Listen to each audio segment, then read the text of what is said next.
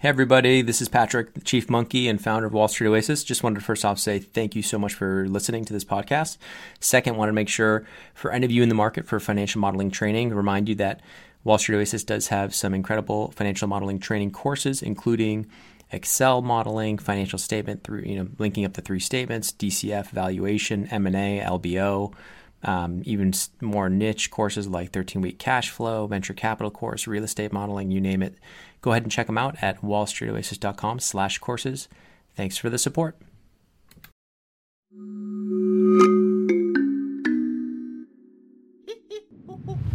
Hello and welcome. I'm Patrick Curtis, your host and chief monkey, and this is the Wall Street Oasis podcast. Join me as I talk to some of the community's most successful and inspirational members to gain valuable insight into different career paths and life in general. Let's get to it. In this special episode, I give honest advice to a small group of MBAs and MSF students from Johns Hopkins University that face an uphill battle when trying to apply to front office finance roles. We talk strategy when networking, the future of WSO, and I try not to sugarcoat anything. Enjoy.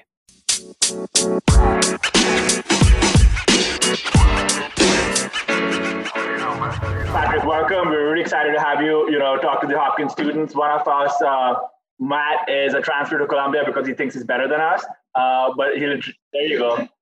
Very, very subtle, very subtle. Uh, but we're very excited to speak with you. We've got a bunch of cool questions. So with that, I'm gonna give the floor to you, and you know we'll just get started with you picking up a name, and then we have questions ready for you.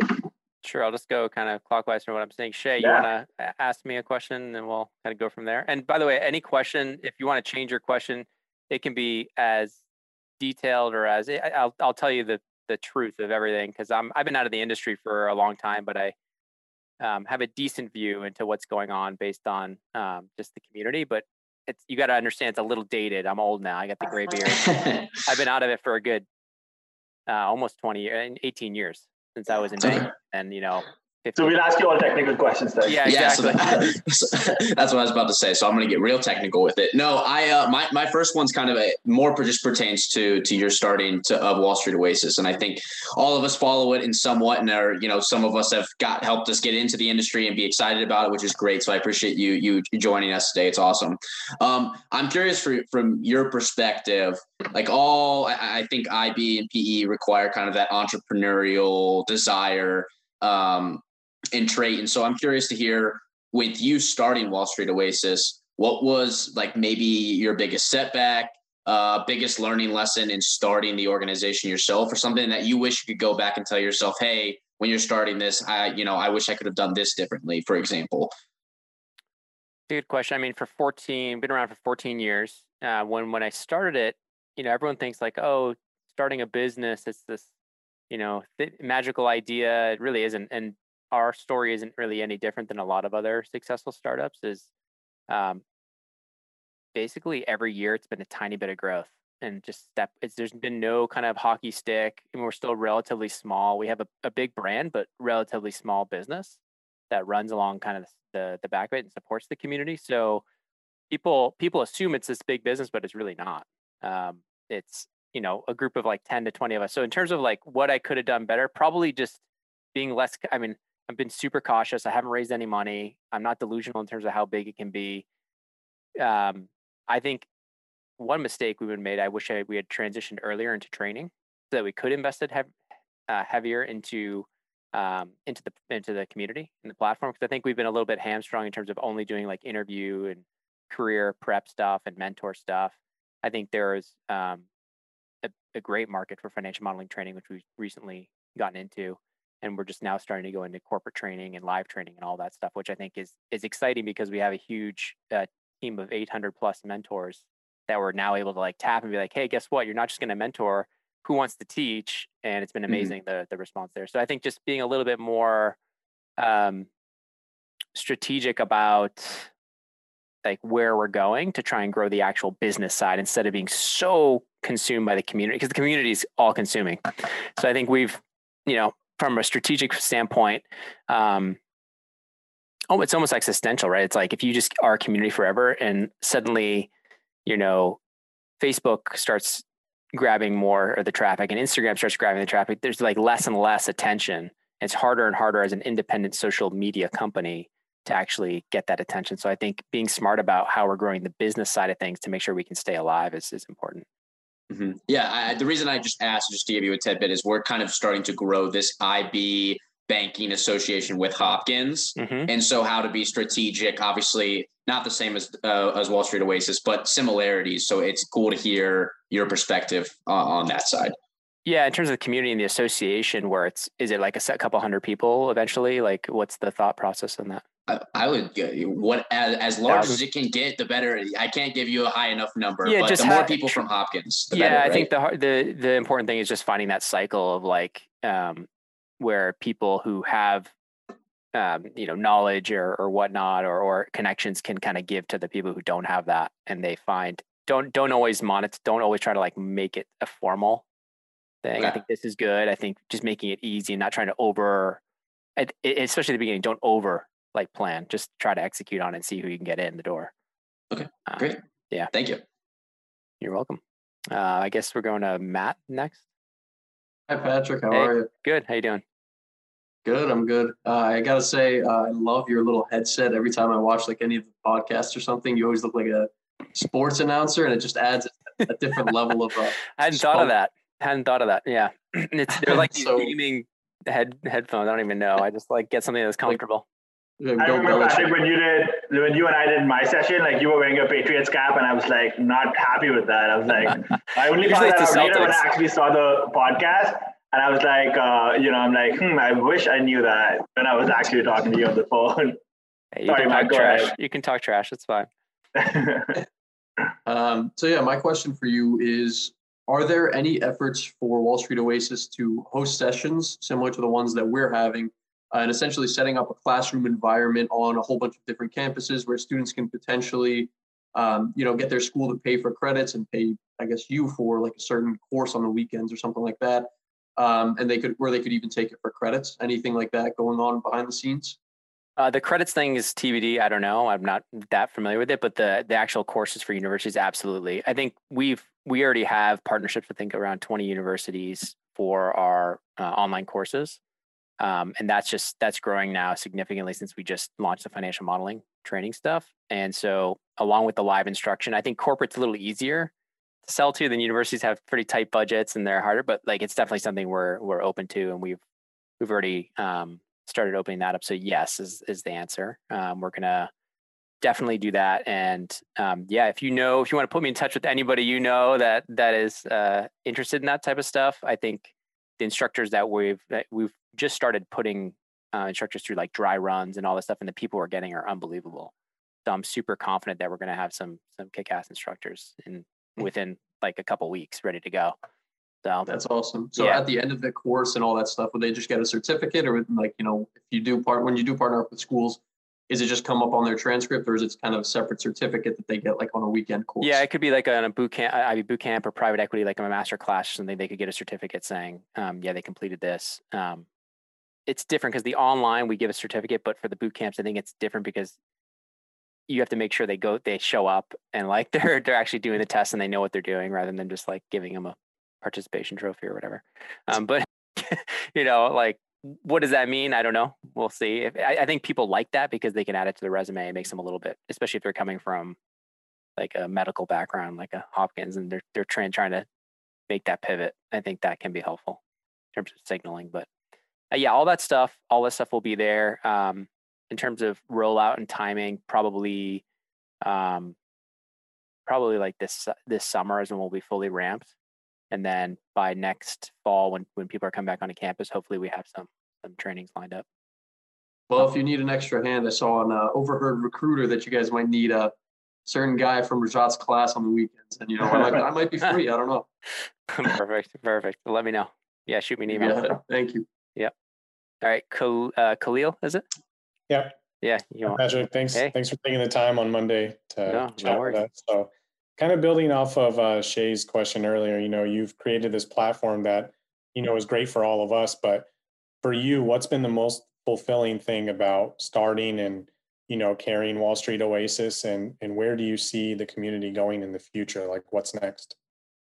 Yeah, I think um, I think conversations like these and the emails I get just from users who are like, I love Wall Street Oasis. It helped me. I wouldn't be where I was without the community. I think that's the best part for sure. Um, it keeps us going, keeps the whole team going. I like always share those emails with the the whole team. I'm like, look, this is why we do it. Um, I think it's important to to know that like in terms of mission, like we're trying to have fun. We're trying to make it so it's not so boring, so drawn out, and we try to bring that to um, our training as well because I feel like there's most of the trainers out there they they take investment banking very seriously. They take financial modeling very seriously. It's just a sales job and you need to know the technical skills and like you need to so like let's make it fun. And so for us it's like can we make this stuff fun? Can we make it less painful? Can we make it so people are are more engaged and having um and and basically learning more as a result? Um and I think we can. So yeah, basically the just hearing from from community members saying it really helped them has been awesome. Um, just when I've been reaching out to people, uh, even just asking about training, like almost everyone writes back, or a lot of people write back, "I love the community. Like I'm, I'm on there all the time, or I'm browsing all the time," and that's that's cool to see that it's it's touched so many people. So I think that's okay. what I'd say. Anything else on that? I don't know if I answered the question well. no, I mean I just kind of wanted to hear you know your perspective. Oh, and then in the future, you asked in the future. Yeah, yeah I think um, so we are moving more towards the training side um, but i think do, there's there's definitely opportunities for like a lot more of this more informal type of stuff um, whether it's like open um, even if it's just community members like open chats and uh, more like even just free webinars around different topics from our mentors. Like we if we could actually build up a bigger business we could start funding like just free webinars on a whole bunch of host it, host up like, oh, join an hour um, with XYZ real estate private equity professional to walk through a development model or whatever, or you know, do an acquisition model and or this case study that he cracked. And just doing that type of stuff, I think will build even more goodwill and get people excited to be like, this is the best. um, that's the goal. So, but we have to, we are actually bringing money to hire those people to pay them and stuff like that because they, they don't do it for free. Um, well, I'm, I'm ready to do something for free if it's charity work and paying it forward. I really believe in that. So, you know, loop me in. Uh, but a quick note, Patrick, I wanted to say this. Every Saturday, 9 a.m. or 9.30 a.m. Eastern time, mm-hmm. the traffic on your website goes through the roof because all of us and there are like more of us in the group like who couldn't make it today like just like go on Wall Street Oasis and are digging through like you know questions or experiences of different people before we have a speaker come through or if we have a speaker come through in one of the following sessions. We're just like looking on like all right let's check out like you know Guggenheim we have an MD coming from there. Let's everything about it before that. So yeah we that's how we leverage WSO good good. That's awesome to hear.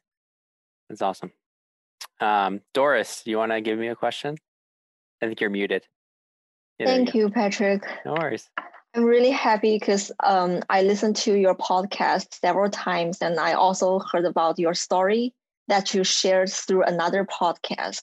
And I, um, I'm curious that as you have connected with so many people and also talk with them through your podcast, what are the key points that you hope your audience to get?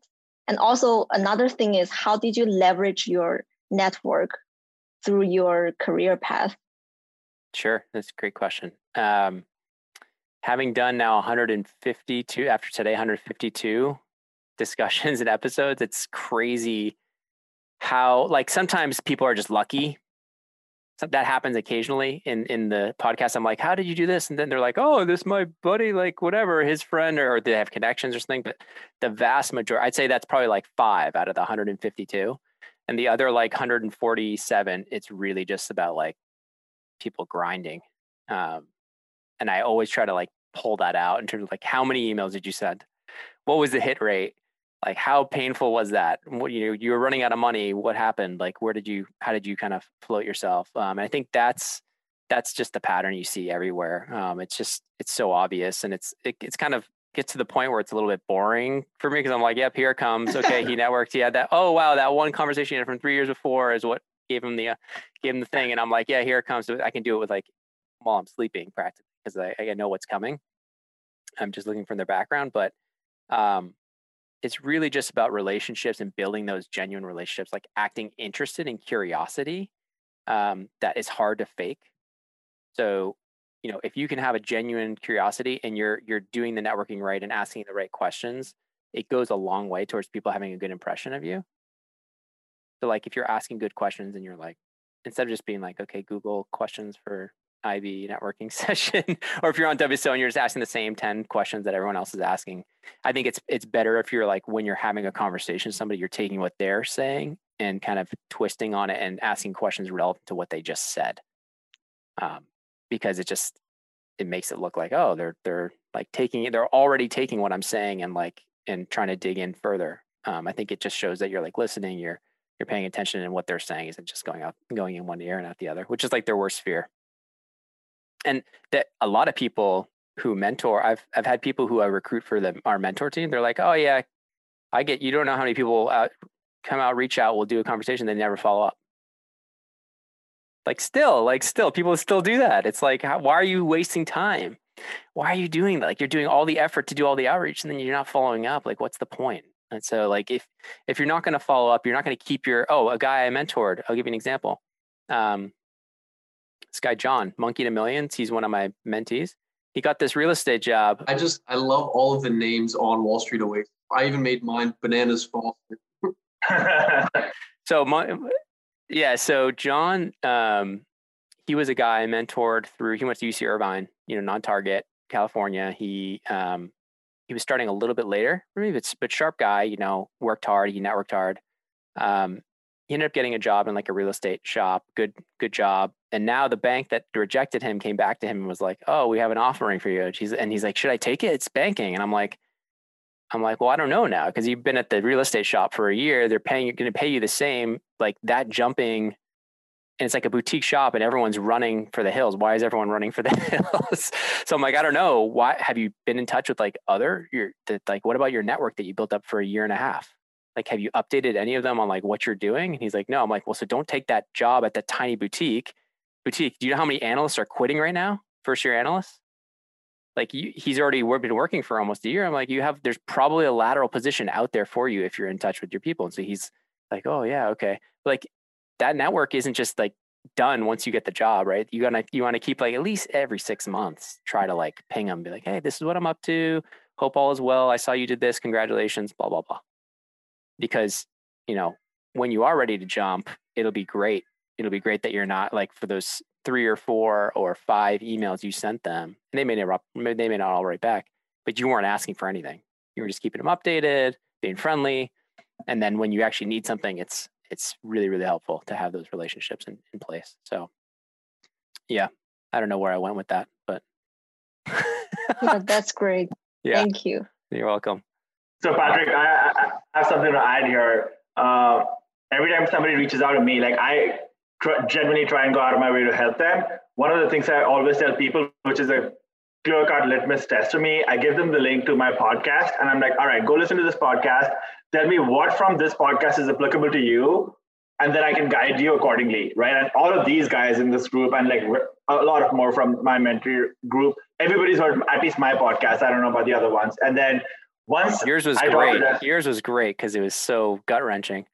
I think it was fun. Like I, I don't. I think they, there were others which were like way more, you know, tough. I remember there was one guy from Pakistan or something who actually lived in his dad's car or something for a few months, um, and then got a job at Barclays or one of the uh, the big banks. Internet. But anyway, like that's what I do with these guys, and I'm like, all right, you know, uh, listen to this, come back to me, and yeah, you're right. Like I'm surprised that like a lot of students, you know, don't even put that effort to follow up and they just want a connection or like just connect with the recruiter. I'm like, yeah, no, I'm gonna do it. Like if you, you know, don't show me some skin in the game. Yeah. Yeah. It's important. I think uh you'll you'll be you'll be already putting yourself in a pretty good spot if you're if you're persistent and, and engaged. It's a hard it's hard. It's a pain in the ass to do. I mean, who wants to have like keep a spreadsheet of like 300 names and just be like following up? No one likes to do it. But if you if you right yeah, go, um, you like to do it?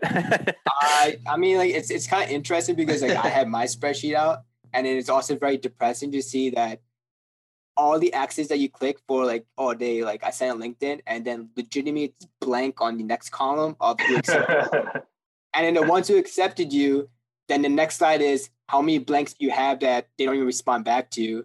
So like the frustration is like you know is heavy there. It's how like, many times are you following up with no response?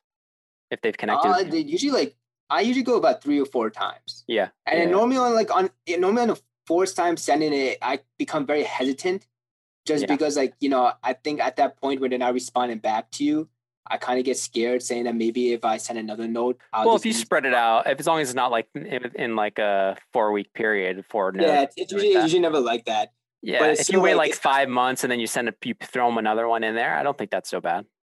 Yeah, but I mean, like, it's still like, you know how you were talking about like, keeping in the follow up, getting that connections down, going through that, you know, that, um, that huge like trial of just, you know, always sending invitations left and right. hmm constantly. And like it does get to you. Um, Mhm. And it kind of, I feel like if pe- those people who are trying to network, it kind of makes them fall back just because they don't have the ability to get get that you know communication back and forth. Um, and like you know, the one thing about your forum that you know I really do appreciate is like you have these MDs or like VPs come in very discreetly Mhm. um, and pretty much telling them about the situation about here's an internship availability jobs are like you know either like up or down in their industry so like when you get that type of interaction and then you go and you try to ping them it's like you know how how many like mds are from that position like right in that area and they just don't respond back Mhm. so it's kind of hard um, from a very like you know from people like us who are students trying to you know get into that you know let's say investment banking in, you know industry. It's yeah, it's incredibly disheartening when you've sent out 300 messages and you have like 10 respond 10 connect with you and then one like Right. respond to you. You get like five. Yeah so i mean that's the question. And so like when i when i see super super big drop offs like that i question what does your linkedin look like i question what is you know what is your Yeah. your outreach look like is it too long are you telling them a paragraph about you know, five paragraphs about yourself or is it like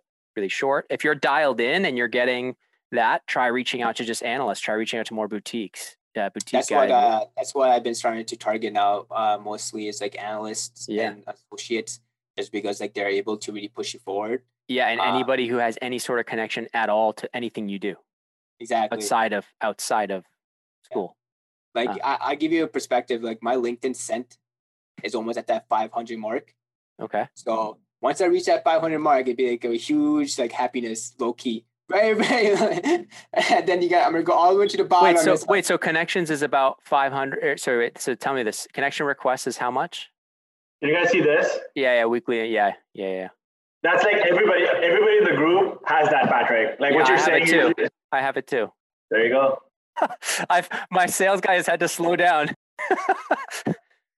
it's a problem. They've actually they've started doing that more Yeah. aggressively, um, and so it's made it harder. Um, I think they got a lot of bots that uh, came in and they sent so many invitations out left and right that um, that's the reason why they they put that. but even the bots, even the bots, they would block it if it was more than hundred a day. Um, but usually they let it go for a while if you did it slowly. I think that's been harder. But there's there's ways to get emails outside of that. So hunter.io. Yeah, Patrick, we've shared all that with the group. Everybody knows that. know all this. Like, yeah, yeah. This is like, yeah. Now when AMDs like tell us about that, we're like, yep, yep, we're doing that. But like a hundred, Um, but a hundred a day, like you used to be able to do a hundred invites a day, a day, and not. I don't remember what's the number. I can look it up, but But now I think it's I- like twenty or thirty, and then no, no, it's definitely not twenty. Like I do more than that a day. and you- but probably because you're more well connected, they let you. Could be, or the opposite. I've, I've, I have so much, so many connections. They're like, he's a spammer. Stop him. So Yeah. yeah. But I, I know, like, I get a, like, I think Shay called me the other day, and he was just like, I'm maxed out. You know, Rajat, like, I'm not able to connect with more people. Taha, I know on a daily basis, and I, uh, yeah, like. The first thing I told these guys, Patrick, I'm like, no paragraphs and you know one-liners. I told them exactly what they could say, and then I just don't do modeling with these guys, right? Like we also go through every like with everybody individually. I look at their contact sheets. I'm like, how many people have you contacted? You know, and then I tell them the way, like connect with them on LinkedIn, get their emails from there, and then send them a direct email, and then like you know put on like times out there for them to choose, and you get a response, right?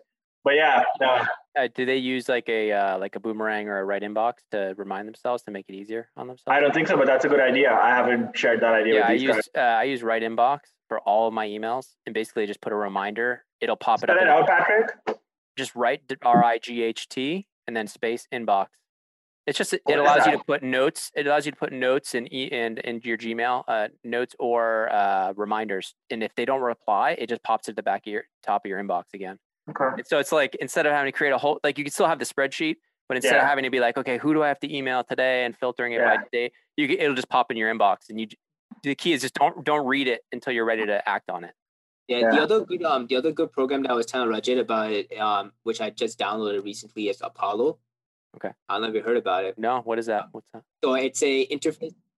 Hunter. yeah, it's okay. like it's like Hunter is like it's like a Chrome extension, like, but every time you go on LinkedIn, it will extract the email from like their work, and Yeah. then you can and then it will also save it on their platform as well. So, and then or you can just go on Apollo and just search, um, you know, any employees from different types of uh banks or just overall in, like companies, and then you can save the contacts by Thank that. you. Yeah, Uh, it's interesting. Like the, the the thought process, Raj. uh, Tell me if you disagree, but if you have like something unique in your background, like I don't know, somebody's like in fen- into fencing or something really like just really niche, like it pays to just find that there's five other people that are in that niche sport or whatever. You're let's say you're a squash player or like whatever, or pick it up. If you're not, pick up something weird. you know, there's like a. I love reading and running. That's a very unique thing. So I'm going to connect with the entire world because it's a unique feature. But no, I, I hear. Yeah, because like you know, um, if you have a genuine genuine interest in it and you can talk about it, um, I think that that helps make those connections. Um, But Patrick, people don't read like LinkedIn profiles, right? Like, and if you send a invite, if you're Taha, Taha is a uh, master's in finance student uh, without like really any investment banking experience, like an MD wouldn't really go and like read his profile, even if he had some unique, like you know, created a rocket or something for NASA. I, well, I mean, not I'm not the creator of the rocket. Like I wouldn't reach out to the MD unless he he also worked for NASA previously. Oh, I see what you're saying. Like relatability, and then say, "Hey, I saw you." hey, yeah, you also blah blah blah. How did you do? You know, I'd love to chat for Gotcha. ten minutes on um, how you were able to make the transition. and then get a job at the bank. Mhm. Yeah. Um, it's easy to say. It's very hard to do and keep doing. You know, and you guys, you guys are coming from a, a very, you know, great, great school, but for finance, it's not, it's not uh, well known. There's no like well proven path or well well trodden path here. So th- there's no alum like pulling you up um, either. So it makes it that Roger. much harder. Don't It's forget about different. Roger yeah. was saying, like, I'm pretty sure I'm alum. There's not Pretty a sure large like group Dan's of got an alum. interview lined up. So no, I don't know. Yeah. I mean, I think guys, it's like it's it's hard because um, it's easy for us to sit here and say, "Oh, just keep emailing, keep emailing," but um, you know, if there's other, I think y- Ra- Raja, it's for sure uh, dead on. Get it out of LinkedIn as, as soon as you can. Get it to email because there's the the likelihood of that is so much higher. Um, make sure you have make sure you're doing those follow up sequences. So you know, hit it once, then do one week later, then potentially like three weeks after that, and then maybe like four months after that or three months after that one more time. And if you you can do that all autom- automatically with the right inbox, you just drop it, um, and then that'll that'll you'll be surprised if you follow up four times in email. Yeah. I'm pretty sure you're going to get like a 30 or 40% response rate. You, uh, yo, Patrick, I give you a funny uh, response. So there was a managing director at Citibank. Yeah. I emailed him, I think, five or six times in a span of like a semester long period. Yeah. Yeah. He finally emailed me back saying, uh, you know, congratulations for being very consistent. And then just left it like that. I was like, oh, I don't know what to do now. Uh, Just ask him like, does it pay off? Does it? Do I get a job now? You should write I back, do probably- I get a job now? Is what you should write yeah, back. you know, like I, I asked him, I was like, listen, like, you know, because the thing is, prior to that, I did get to speak to him on the phone. And I followed exactly what he told me. He's like, "Dawg, listen, once you get a wealth management internship um, and you fulfill like your junior year in the undergrad, um, contact me again and I'm, I'm going to start doing something um, with your resume and all that stuff. So I did. I didn't want to waste time because I was like, listen, like I'm at the end of my junior year. You know, I'm trying to get an internship or something. So I followed up as much as I could. And then like after his email, I emailed him back in a good like 10, 10 minutes, right? Like nothing like too dramatically long period. Yeah. And he never responded back to me. Let's find him. Taha. I'll get him on. We'll be like, Taha has some like, you know, some score to settle with you. Yeah, exactly. Yeah, that's Yeah. funny. Yeah, it's tough. That's tough. But like here, Taha, I- I'd say this, like Doris, so Patrick, this is really interesting. Doris is not from the US. Her English is not, you know, like American English fluent. Mhm. And now she's working for a billionaire in Maryland in a venture capital firm. Right? And so Taha, like what I'm trying to say is that like Doris, and correct me if I'm wrong, like from what you told me, it's all like LinkedIn, emailing, and like really grinding and getting a job at that venture capital firm, right? And so I don't know if the process is any different, but like, you know, it does pay off. Like if somebody like Doris coming from another country, if somebody like me coming from another country can do it, then you're sitting in New York, buddy. You're like, you know. If you're, you're in New it. York, if you're in New York, it Matt, are you in New York at Columbia? Yeah. No, I'm actually in DC. I'm stuck in a lease down here. Okay, but like if you're in in New York, especially once it opens back up, like come on. I'm not gonna have I mean, I, I think I think I feel for you if you've already graduated and you're just figuring it out but if you're in college in New York and you know, like like one of my other mentees, Grace, she's like a freshman and she knew she wanted to do banking. I'm like, this is done. Like you're in New York, it's automatic because like I know she has enough time. And sure enough, she's like getting looks from like Blackstone. She already has a Citi internship lined up for the summer. I'm like, it, it was done because she knew early enough. And so that's the hard part is if you're if you're late to the game. And she was she's at Fordham. She's not at like NYU or anything like that. Um, so I think uh, yeah, we could talk about networking for hours and hours and hours and strategies, but it's it's about it's about making that connection, right? So the other the other way to do it, um, which is hard nowadays with COVID, but other ways to meet people um, is like joining different clubs, doing the finding golf buddies, you know, squash. Um, I don't know anything, any other uh, whiskey tasting clubs, um, places where um, you know, for lack of a better way, you know, old white men, probably frequent, you know, finance guys are going to be there, right? So if you can develop an interest in that or feign an interest in that just to get some sort of uh, FaceTime with these people, and they're like, what do you do? Or like, where are you? Oh, I'm actually a master's in finance student at uh, Hopkins. Oh, really?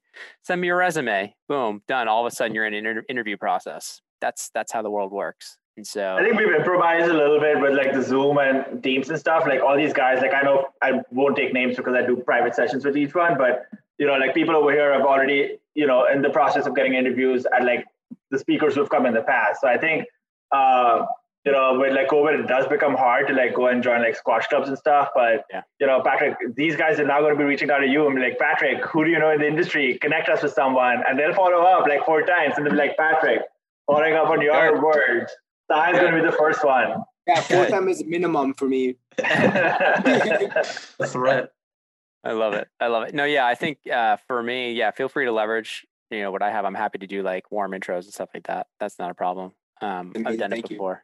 You. Yeah, that's basically not that I know people in my. I have like the you know the 30,000 connection limit I'm like I don't know who I'm introducing you to most for most likely um, but most people I will be uh, willing to do like oh you should talk with Matt or you should talk with Shay you should talk with Doris uh, you know talk with them the guy, the guys the way to leverage Patrick on a serious note would be not to ask for an MD introduction but like a VP introduction because anything below VP is not that significant, but a vice president level is somebody who would be like, oh my God, that's Patrick. He's the CEO of Wall Street Oasis. Yeah, associates love me.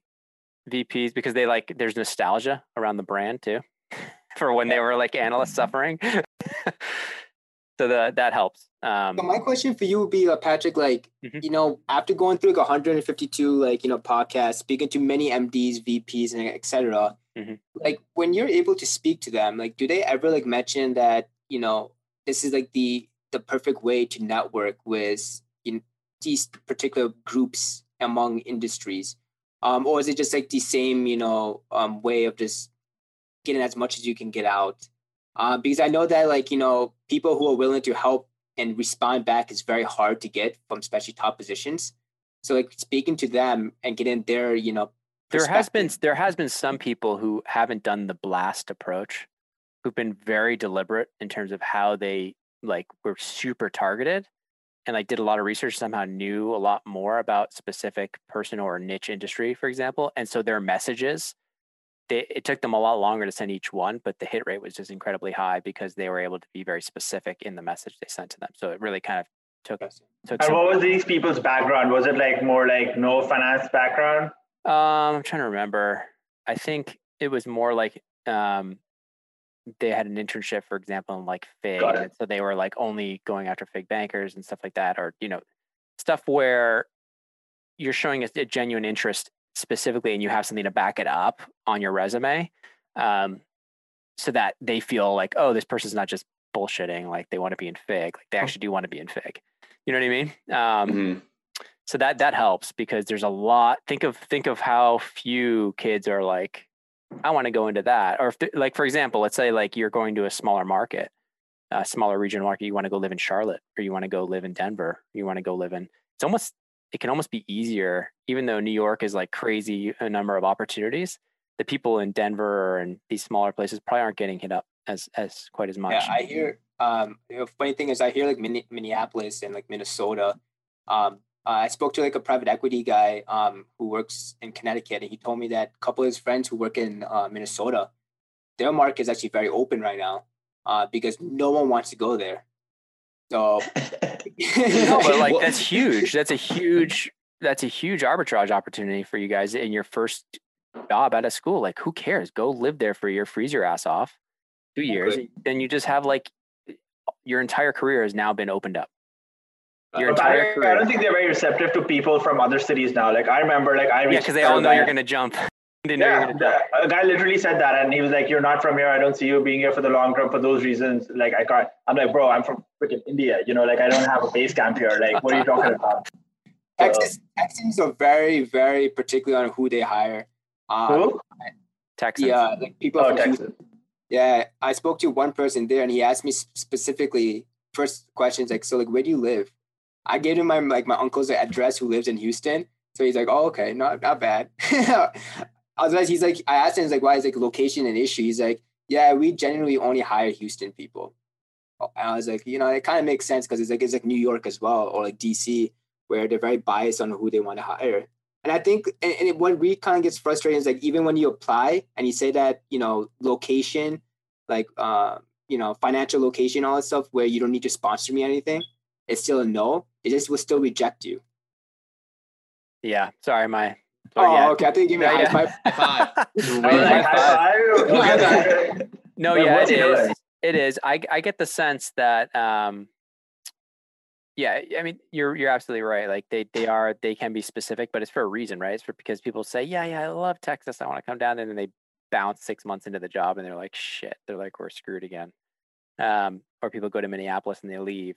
Um, so I think it's something where you have to, I mean, if they're if they're looking for only sometimes people places are only looking for two years anyways they don't want you to be there and you're like look i can commit for two years there and you're just honest about it i think that that could be one angle you take the other angle is you could um, actually have a genuine reason to be to be somewhere like my my girlfriend's there and i need to get there or whatever just maybe you just like have a real reason um I have friends in every U.S. city for that reason there you alone. go yeah um but like you know the more specific you can get the better right in terms of your story of why um why Well, for LA, we have a reason. We like Patrick's there. We know Patrick really well, so you know we want to hang out with him, get a beer, to get us a job in the best Yeah. banks in LA. so like I want to yeah see that office. Yep. yeah i'm actually norcal so don't say la because then people will be like he's in Oh. he's in san francisco san jose Oh, no, okay. for for this stuff i mean um i get the sense taha, taha in your case that you're like just going super aggressive which is great in terms of your reach. Um you might benefit from a little bit more like targeting or trying to get a little more, more niche in your interest and like matching interests and stuff like that. Um Like, do you mean like by industry wise or just um? no. Well maybe yeah you could go that way but like what's in your interest section on your resume Like horse riding, book reading, Oh, like Yeah. oh, oh, oh, you're talking about that. Oh yeah, it's like you know, um, pri- um, private pilot, you know, basketball, football, fitness. private pilot Yeah. Hmm. That's pretty cool. Are you actually a private pilot? Did Well, I like- not know Ten this? hours, I'm, I'm, I'm ten hours shy of getting my. Dude, How do I not? How do I not know this? we don't even know who you are anymore. What in the Yeah. world? But that's the kind of thing where it's easy to talk about. Um, if you find anybody in, if you could somehow figure out like pilots who've who've made the transition, maybe military people who've made the transition um, from the Air Force to to Yeah, so like my dad, like you know, he worked for um, he works for a defense company, BAE Systems. So perfect. like I, yeah, I try, so I'm trying to like leverage my internship from that perspective and um and try to get into like GE Capital, like you know their yeah, um finance arm. side. Yeah. um, or like you know trying to find these ex-military people. And and and the thing is like you know these defense companies they're very lovely to reach out to because they always want to help out. Um, and I always found out like ex-military people are hands down one of the best people that you could reach. They're amazing. Yeah, they're just amazing. They're so giving. it's unbelievable. Yeah, I had a, I had an interview with one guy, and he was just like, he was like one of the best guests. He was a, an associate at Goldman here, um, working his ass off, but he he uh, he just helps as, as many people as he can, and he's Right. crazy hours. But yeah, I'd, I'd say just work on those angles, and no matter like you just want to have a job that's somewhat related, and as long as you like develop the habit of the of the right inbox and the networking and stuff like that, you're not stuck anywhere. It just makes it that first job out of school. It just makes it harder. So you guys are all master. Are they all master's students here? Masters, but like masters in finance and some are MBA. Are MBA. Okay. Um. Yeah, so it's tough because it's you get, three MBA and three masters, right, guys? and the master's is one year, right? So, well, I guess like if you look at Dora, she's done her master's and now she's working in a venture capital firm as an analyst. Matt and Taha are still in the, the master's program, and then Shay, Zach, and Kalal are like in their MBA programs. Got it. Got it. Got it. And so, when you guys came into the MBA program, did you guys know banking was what you wanted to do? Yes. Okay. Yeah, well, that frankly, it was my my first call was in June with our C or their career development office, and the first thing was like, "Hey, if you're interested in banking, you probably should already be on it." My first call was with uh, a guy from Goldman. He was like, "Oh yeah, by the way, our team's already filled out for the next summer," and I was like, "Oh my gosh, how am I this far behind already?" Um, so Yeah. Who'd you Yeah. get connected with Goldman? um, he was From a guy. Yeah, he was a guy from Hopkins. He was an undergrad from Hopkins who is now at Goldman, and uh, he was an engineer. So we we connected over that. So, but Wait, so you're Yeah, an it was a good engineer? thing. I don't know. engineer? yes, yes. So have you talked to like a ton of bankers or former engineers that are now bankers? that's that's my that's my play. That's your angle? that- Yeah. that's my That's that's, my angle. That that and uh soccer players. Uh, I saw you play soccer actually. By the way, now that we're on, but uh, Not well. Yeah, no, I was okay. fair. We, we, we can share that. Um, and so uh, yeah, th- those are t- those are my two niche categories. I suppose I go for. that works. That's perfect. That's perfect. So it, it doesn't surprise me that you made it pretty far in that process. So what do you think? What do you think stopped you from getting the offer?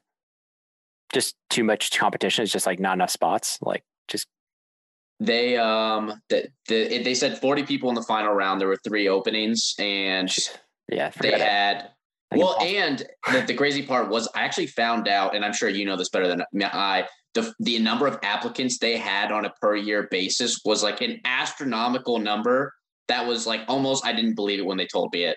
Um, but what I ended up finding was networked really well, or I felt really well connected with like 18 or 19 people within their ind- industrial specifically yeah. and uh, their MD was from Harvard, and they hired three Harvard Business School students. And I, I, I got my reviews back, and I was like, "Can you just give me honest feedback? Like, be as harsh as possible."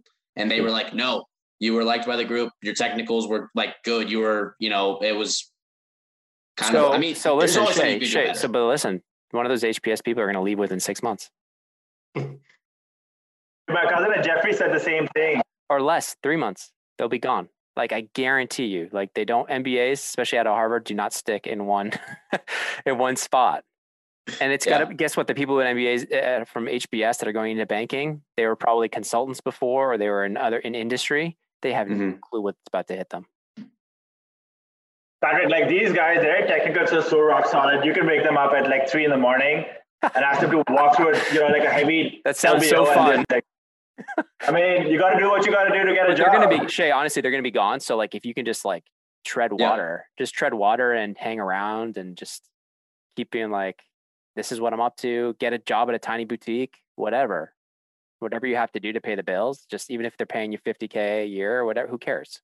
Doesn't Yeah. matter. Just get something that's somewhat related and just stay stay ideally somewhere close to them, like locally Okay. if you can.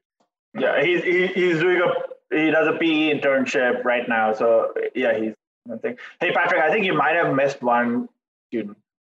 Uh, Zach, Zach, Oh. what's your? Sorry about that. We got, no we got uh, off on uh, too many tangents. Yeah, so just uh, obviously everyone uses the um, you know forum feature of WSO, and then you talked a lot about the modeling courses. What's something that you think is like super underutilized that guys should use more, and then uh, you know maybe leverage more? Um, I don't know if it's so underutilized, but the company database is pretty valuable um, for just getting salary and interview questions. Um, I think it's probably underutilized because it's paid, or, or, some of it. Uh, the the the toughest questions, so that makes sense. Um, but it's like 19 bucks a month or something cheap. Um, but basically, um, I think I think that I mean I think it's pretty well used. Like people typically do searches and find whatever topics they need, and then the courses themselves are getting more exposure as you know it's still relatively new for us. It's been like seven months since we launched them.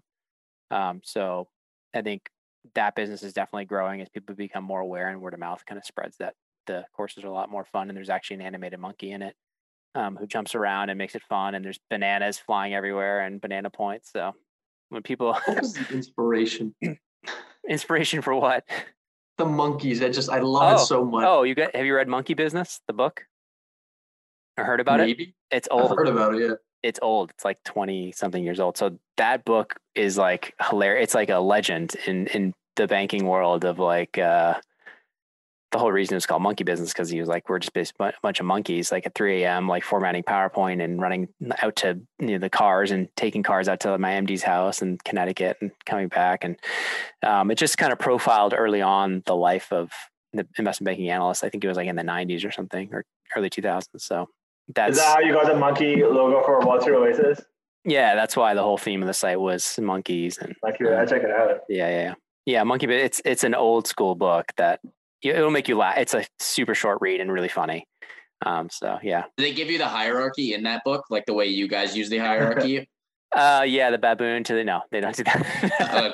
okay. no, it's just like it was a tongue in cheek thing, monkey business. Um, gotcha. And it's just like a, I think he's an analyst in it, uh, Troob or something like that as the you can find it anywhere.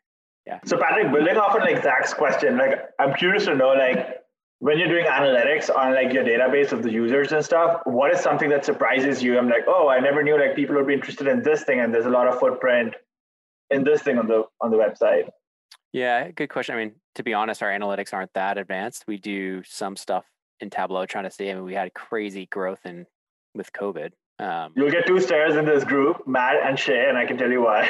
we had a private equity senior associate come through, and he was like, "Oh yeah," and Matt is doing like data analytics at Columbia, and so he's like, "Matt, I want to talk to you after this call," and he's like, "Matt's like, yeah, I can get an internship there." But yeah, like these guys do a lot of uh, data analytics data stuff, stuff. Well, the engineers, yeah. yeah. So um, yeah, no, for us, uh, we we pull in a lot of stuff to Tableau. We're not very good at like a lot of it's just just query data and trying to figure out okay what's going on with the users what you know number of active users number of um yeah, actual sales and what's selling why when um i think some pretty interesting thing is you know the machine learning python course is pretty popular um, for a finance community um, i think that's not going to change we have a data analytics course that i'm trying to buy actually from another company They're Look at you. That. Um, so yeah, there's there's this guy. Do you need backers for that buy side acquisition, Patrick? We can do a one percent. Yeah, guess how much? guess how much? Uh, yeah, you guys can do the deal on that. Guess what? Guess what the total value is? It's like five thousand dollars for the whole course. I'm looking at that resume now. Like yeah, all the interns five k in millions. not in millions. You can just put not really small.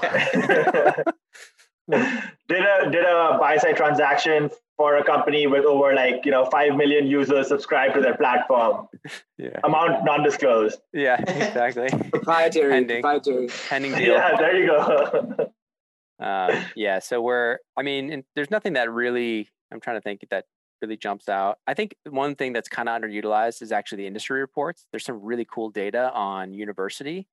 Um, university data in terms of like what banks recruit from what schools.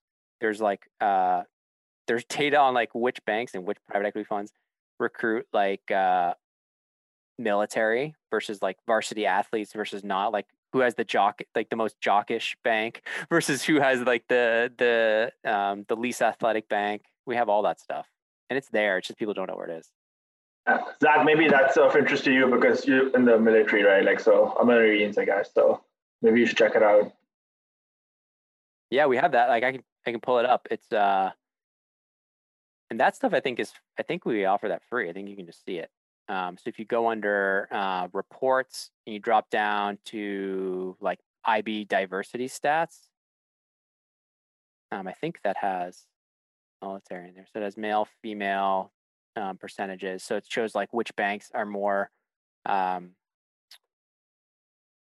there's a lot of stuff here that we've cut. Where is it on the website? If you go there, reports under reports, and you drop yeah. that down, and then just go to like IB diversity stats at the bottom.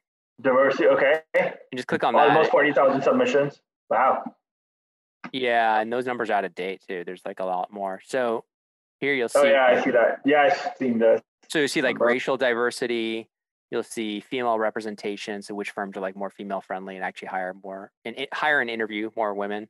Um, we have data on like athletic representation. So you see like these companies, I don't even know who they are. Yeah. Nash, uh, Stout, Reese's, Ross, Ray J, I guess is really jockish.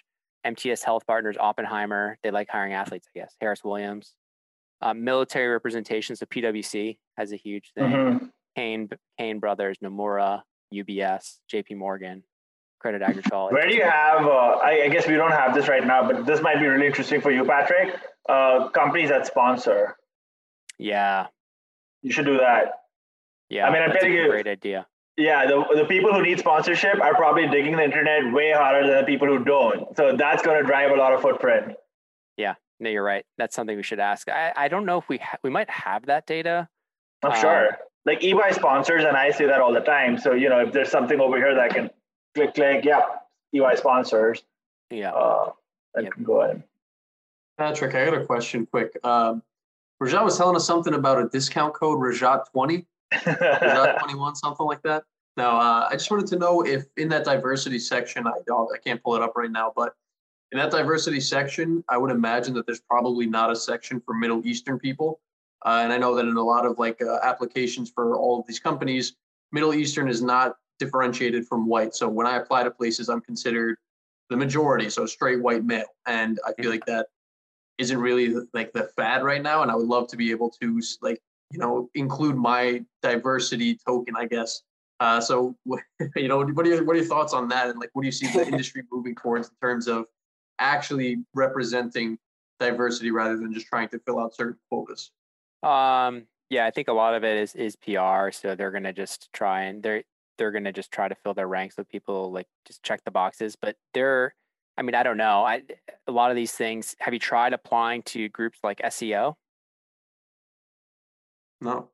Yeah. So SEO has like, I mean, if you say you're, they may they may say get out of here. I don't think because they're going to look at underrepresented underrepresented minorities, right? So they're not going to help. Um, they're not going to help Rajat. Um, they're not. they're not. They're probably not. They're probably not going to help you, but they. I don't know. Um, so take a look at that. Um, SEO like Sarah, Charlie, Oscar.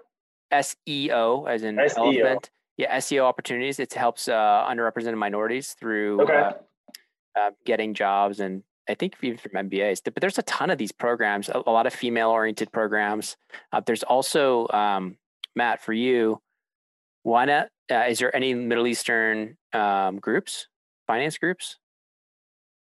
In uh, like at school or like what do you mean? No, uh, like associations or something for hiring and stuff like that in New York or. I usually don't see anything. Most most of the like programs that they offer are either for military females um, or yep. black, and those yep. are usually the three big ones that I or see. Latino, yeah, or Latino. Yep. So yeah, yeah I think. Um, Rajat, you looking up SEO? What is? Yeah, I'm looking at what is SEO. Like, how come I don't know about this? So like, oh, it's huge. We just we just put through I think 200 of their kids who had investment full investment banking full time offers. We put 200 of their kids through private equity interview prep. Oh yeah, wow, because awesome. they were like they were like, oh, we know these kids are going to get interviewed right away. They ended up not getting interviewed because of COVID. It got pushed, but um, they got them ready. Um, so it's interesting because I, I, don't know if um, it's a good question around. You know, you are actually truly uh, diversity in. You know, you're not like uh, but uh, yeah, I don't know. I don't know if the, I, uh, I don't, I know, if they, I don't know if they consider if they're not considering you underrepresented, then that's the problem, right? Um, yeah, I mean, just like when I took the GREs and everything, even standardized tests, everything that you go, there's very, very rarely like a Middle Eastern box to check Yeah, off. It's well, you could say other. I mean, you should just say other always. You know. Is that I don't know what's legal or not, and there's always the little warning at the end of applications that say this is filled out to the best of my knowledge. No, you don't have to say if you don't if you don't associate with being white or Caucasian, just say you associate. Just say just say other. Hey, if you want to be really happy, could just go file an application at McKinsey. They're very specific. Oh, really? You are, yeah. Yeah, it- they'd be like Asian. Okay, underneath Asian, like what are you, Pakistani? You gotta be like you Oh, gotta go that's true. I, I've seen it in some things. Yeah, you're like Asian. What kind of Asian are you? Are you Indian Asian or you're like different Asian? Like, oh god, that's funny. Um, well, guys, we only have a minute left with Patrick, so I'm going to wrap this up. And so, Patrick, thank you again for you know like speaking to all of us. This has been really fun. Um, I hope you enjoyed the sessions. Uh, I had a blast, the yeah. session. It was fun. Okay, great. Like any quick feedback from your side to the students? What, how, what you like, what you thought could be different while interviewing people? No, I think this is great. I think uh, I feel for all of you uh, in this really trying time. It's not an easy time because, you know, some of the banks are really busy. Um, that's the thing. What I would say is like a lot of the associates I talk to are just getting absolutely crushed, and a lot of them are going to be jumping ship after, if not, they're if they're not leaving already, as soon as their bonus hits in about two or three months, or in a month or whatever. There's going to be a lot of openings at the MBA associate level. So don't uh, just make sure that, that that you continue pushing on that networking because all of a sudden where they're like ah they're ignoring your call it's going to be like hey Matt hey Zach you know let's talk and all of a sudden you're in a, in a super day and boom it happens as as quick as that and it only takes one so that's that's what I would say is that the the legwork you're putting in now to build out those those contacts and have those conversations now are pretty crucial especially Shay like since you made it so far um you know you have the technical down, you know you have it. So it's just staying around the hoop and lasting long enough for for eventually an opening to drop into your lap. But in the meantime, don't like don't be don't be snobby about like where you work. Okay. Get a job because you don't want to be like on the sidelines for too long. Because that looks bad too. Um Fair enough. do what, sounds do what. Rajat do what Rajat did. Just work for these crazy uh, tiny boutiques and just get abused for several I- years. I mean, that's about as bad as, as it can get. Um, what he went I through. actually got one of the guys to like work for my old boss, and I like gave him like plenty of warning. And I actually went to West Palm Beach like two weeks back to like check on him. I stayed the weekend with him. I'm like, "Are you okay? Are you sure you're okay?" He's like, "Yeah, I just I know what I need to do." So I'm like, "Okay." he's he's surviving. But yeah, that's the type of stuff. Like if you have you have to go work for somebody like that uh, for a short stint, it's fine while you're continuing to stay on the hoop for a real job. right. Um, Cool, cool, cool. All right, guys. Uh, Patrick, thank you again. all right, everybody. Thanks for taking the time. We'll uh, we'll talk soon. All right, thank you. Thank you. All right, bye. And thanks to you, my listeners at Wall Street Oasis. If you have any suggestions whatsoever, please don't hesitate to send them my way, Patrick at wallstreetoasis.com. Until next time.